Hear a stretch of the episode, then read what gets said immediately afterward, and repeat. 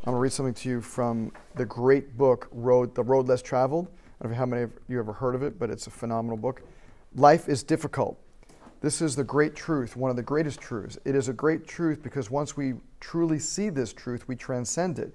Once we truly know that life is difficult, once we truly understand and accept it, then life is no longer difficult.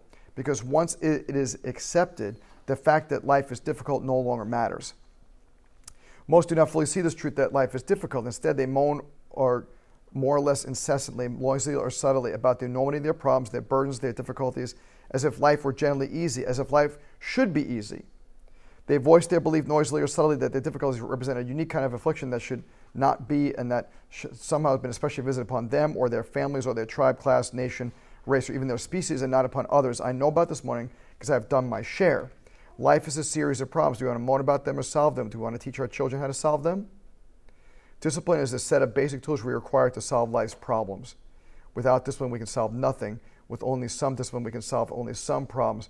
With total discipline, we can solve all problems. I love this quote, uh, and it's from the book here, The Road Less Traveled by Dr. M. Scott Peck. Uh, I highly recommend you read this book. I like the one, like the book I recommend uh, to you guys uh, last week. It is one of my all-time favorites.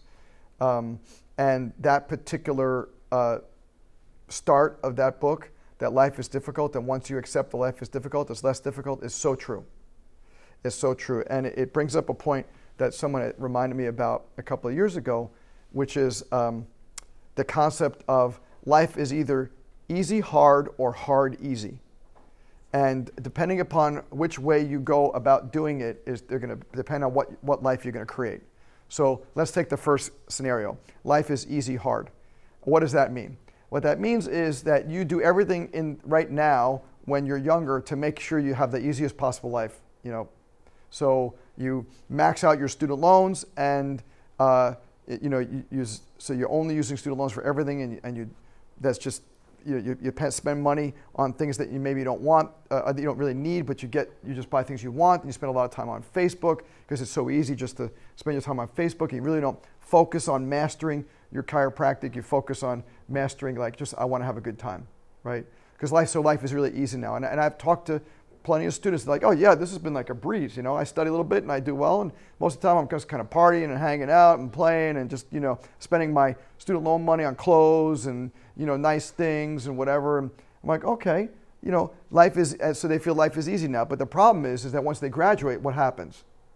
Life gets hard, right? Because now you're no longer getting free money anymore. Now you don't have the free time to play on Facebook and do whatever you want. All of a sudden, life becomes really hard. So, and this is what Dr. Peck was talking about when we talked about discipline, right? Discipline makes life easy. But the problem is, it's got to be front loaded. You understand? So that's the opposite thing. So when you say, you know, hard, easy is different than easy, hard. Easy, hard means you're not front loading. You're, you're trying to get this, I'm trying to skate my way through life, right? Uh, but you only coast one way. Which way is that? downhill. That's right. And then you come to an abrupt stop at the bottom. So, my thought process for you guys is to think things the other way around, right? So, instead of easy, hard, you actually make it hard, easy. So, when you're here, you have a lot of discipline, right? You discipline yourself in your studies. You discipline yourself, like, oh, yeah, I'll, I'll look at Facebook, but I'm only going to do 15 minutes a day, right? I'm not going to spend all my student loan money frivolously on whatever I feel like it because I got this free money, right? I'm going to be very disciplined with that and I'm not going to spend all the money. And matter of fact, I'm going to have money at the end left over that I can put as a down payment to, to stop the, the huge amount of interest that's smashing into me when I'm done. So instead of spending all of it, I'm going to have some left over that I'm going to use, you know, to put it as a down payment you know, towards my student loans. I'm not going. I'm not going to spend like credit, get credit card debt all over the place. I'm going to do. I'm going to be really frugal about everything I do. I'm going to go to a lot of extra seminars and and focus on pediatrics or sports or concussions or whatever it is you want to focus on so that when I get out, I have extra training that my colleagues you know, don't even have. That's hard, right? That's front loading a lot of discipline, a lot of extra effort. But when it's hard in that earlier time, it's much easier later. Not to say that it's ever easy, right? Because what did he say? Life is difficult. No matter what you do, life is difficult. You can't, get, you can't escape that fact. And I thought something interesting he said too. He said, sometimes we get mad because we feel like life should be easy. right? And we get upset about that. Life should, I should have an easy life. Well, you know what? Nobody's got an easy life. Some people have it easier than others. Some people, unfortunately, have it harder than others. But that's just life. That's just the way it kind of rolls. So, what we have to do is we have to learn how to accept this. And then, my suggestion to you is if, you, if you've been doing the easy, hard life now and you can recognize yourself in that, then turn that around and start having the discipline so that you have uh, it, you work harder now to have an easier life later. Like right now, the cool thing about being in practice for this long is even though there's certainly difficulties and it's certainly not easy, and we certainly have to keep the ball rolling and constantly, you know, keeping on top of things, it's a lot easier now to keep the momentum, right? Because like when you're first you're first trying to push something, it's like, ugh, you know, ugh, you know, it's hard to push that, get that ball rolling. But once you get the ball rolling, then it's just like doing this. You just keep on doing this. You keep on pushing the ball and pushing the ball and pushing the ball. And, and remember, it's a ginormous ball. It's not like a little you know, tennis ball thing. It's a ginormous ball. But if you keep on pushing it and pushing it, eventually, now you just at a, you're kind of at a trot, right? So it's not easy. You're still sweating. You still got to keep on the ball rolling, but it's not as hard as getting that ball rolling in the beginning, right? That's the hard, easy part, right? And but the beautiful thing about the hard, easy part is there's a lot more rewards, right? So here are two rewards I got yesterday, just as an example of real life rewards that I got yesterday. So this is one little boy who just started in practice a couple of weeks ago. This kid is gorgeous. He's three years old. He's having all kinds of constipation issues and all kinds of like asthma and allergy issues and stuff like that. So super excited to see him. When I first met him, this kid did not want me to touch him. He was so tired of being poked and prodded and pushed by all the doctors and whatever that he's been to that he was like super afraid of getting adjusted. So, what did we do with him is we honored the place in him that was afraid. And he did not want to lie face down on an adjusting table. Even though he could have, he's three, he absolutely could have, right? But he did not want to. So, how did I adjust him? Seated. He wouldn't even lie down. He would not even want to lie down, even though we have uh, on our um, fluorescent lights instead of lights. We have like scenes and stuff, uh, like beach scenes and stuff and clouds. So even though there's something to look at, he was still super afraid. He could not lie down. So I said, "You want to sit up? Fine." So I pulled over my stool like this. I said, "You sit right here." And I have a whole bunch of different benches in my office, and I have one particular bench that Dr. Larry Webster himself made, one of the last benches he made before he passed away. I have that in my office. It's a deer table, like we have in one of the adjusting uh, classrooms in C138. And he found that table. He said, I want to sit on the deer. Sure, I don't care. So we went on the deer, he sat on the deer, and I started adjusting him there. And since then, that is where he wants to get adjusted. And now his mom reports he's doing so much better, right? All the things are doing better. But here's the cool things like this, we're always rewarded like that. Here's the cool thing. So yesterday I was in the back with a new patient, and I came out of the, uh, the report and I went around the corner like this. And as I'm going around the corner, I'm hearing this boy say, Where's Dr. Rubin? Where's Dr. Rubin? And his mom uh, must have been saying, Oh, I don't know, he's probably busy with something like this.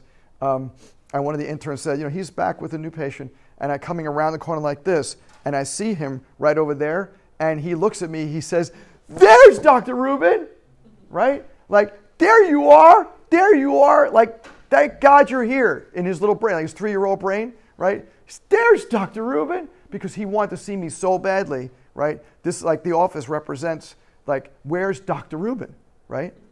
And to me, that's so beautiful because here's a kid who is scared to the dickens to see me because before I represented like Dr. Rubin, and now he's like, there's Dr. Rubin, right? That's reward, right? That's the reward you get by doing this. So that's the first, you know, little thing. The second thing also happened maybe a couple minutes after this happened. This was great. I just love this stuff. So I have this other child who's uh, on the spectrum, uh, and similar to this uh, first boy, he in the beginning did not want to get adjusted, was very uninterested in being touched whatsoever because he's way, way, way more on the spectrum. Um, but now he loves getting adjusted. Uh, and he and I have developed a very special relationship, and I don't quite know why. Maybe because, once again, I honored him, I honored his place. So he doesn't even like getting adjusted on a bench. He likes getting adjusted on the floor.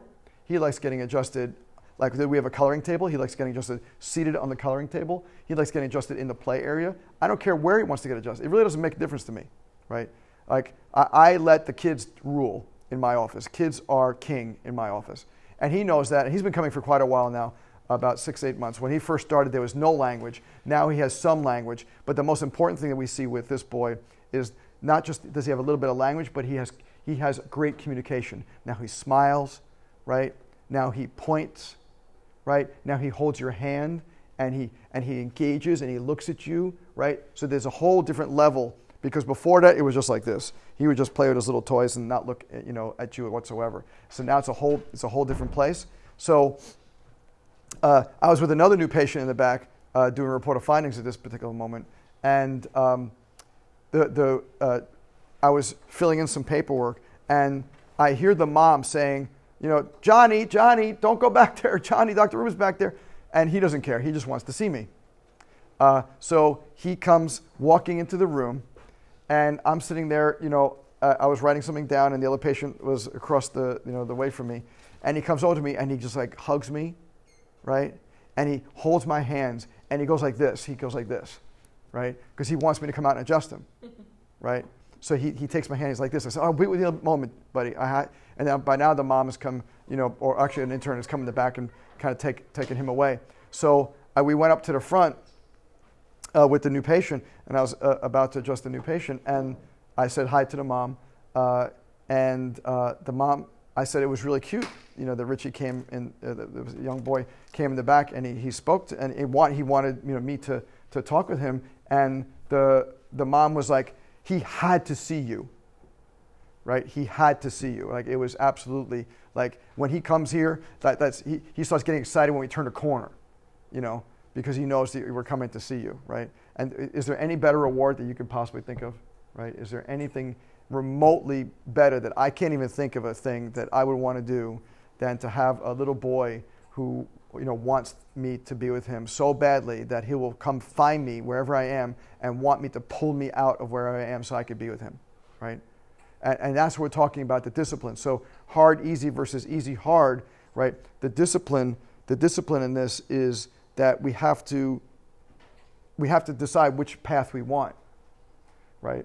So if we, if we want if we want to take it easy now, then don't be surprised with hard later because it's just the way it is.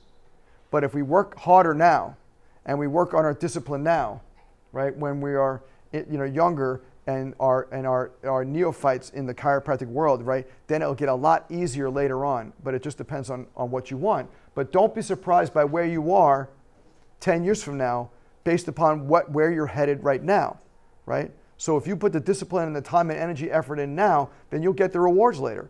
But if you don't, you know, like my father, God bless him, he never saved any money. Right? And after he retired, his biggest complaint was what? I don't have any money. And I remember saying to him, like, I'm reading Think and Grow Rich at this time. This is back in the late 80s and early 90s. I'm like, to myself, like, what did you expect? You didn't save money, so you're not going to have it. It's just that you can't do one without the other. It's just the way it is. That's just how life works, right? Right? You, you get what you put in, right? If you don't put much in, you don't get much out, right? And so that goes with so many different things. So I just want to kind of share that with you.